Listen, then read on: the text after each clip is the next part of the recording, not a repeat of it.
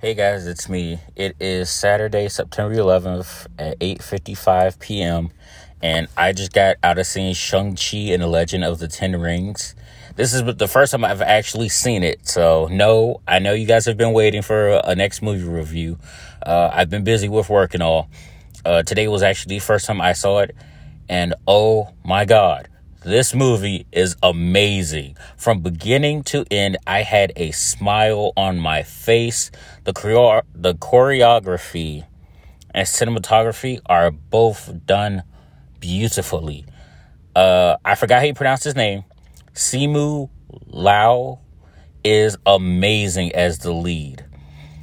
The fight scenes, oh my lord, they are so amazing. Uh, Awkwafina is the woman who plays his friend Katy. She fits perfectly in the movie. Uh, I forgot everybody else's name because those were like the main two I've been hearing about. They were amazing.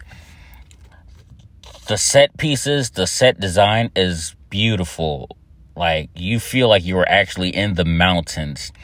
Uh, the Ten Rings, which is basically what the movie is about, and how Simu basically does not want to follow in his father's footsteps. He does not want to take his dad's place. And when you watch the movie, you understand why he does not want to take his father's place.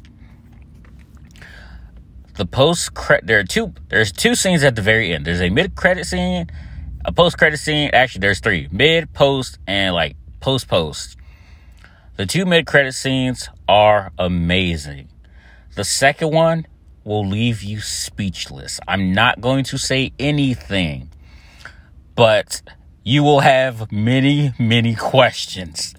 I literally just had a conversation with a friend, and we literally had talked like 10 minutes just about what we think could happen next. This movie is definitely in my top five favorite MCU movies. Let me repeat that again. Shang-Chi and the Legend of the Ten Rings is in my top five favorite Marvel movies. Oh, I'm sorry, MCU movies. If you guys get a chance, it is not on Disney Plus, it is only in theaters. I highly recommend you check this movie out the reason I keep falling in love with Marvel and I have all and always will be for years is because they introduce new characters that I've never heard of and instantly I fell in love with Shang-Chi. The next Marvel movie I'm definitely looking forward to and trust me, seeing the trailer on the big screen for Eternals is amazing. That is the next Marvel movie after Shang-Chi it is not Spider Man. Spider Man does not come out until December. Uh, Eternals comes out in November. Guys, when you get a chance, go see this movie. Everybody did an amazing job. I highly recommend this movie.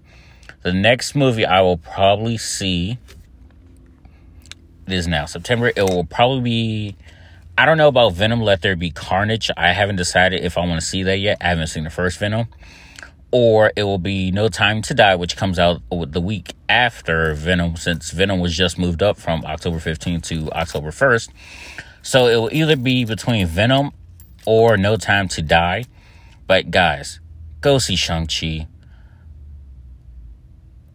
Mainly the whole cast is Asian or Chinese, and they all did an amazing job. Go see this movie. I will talk to you guys soon.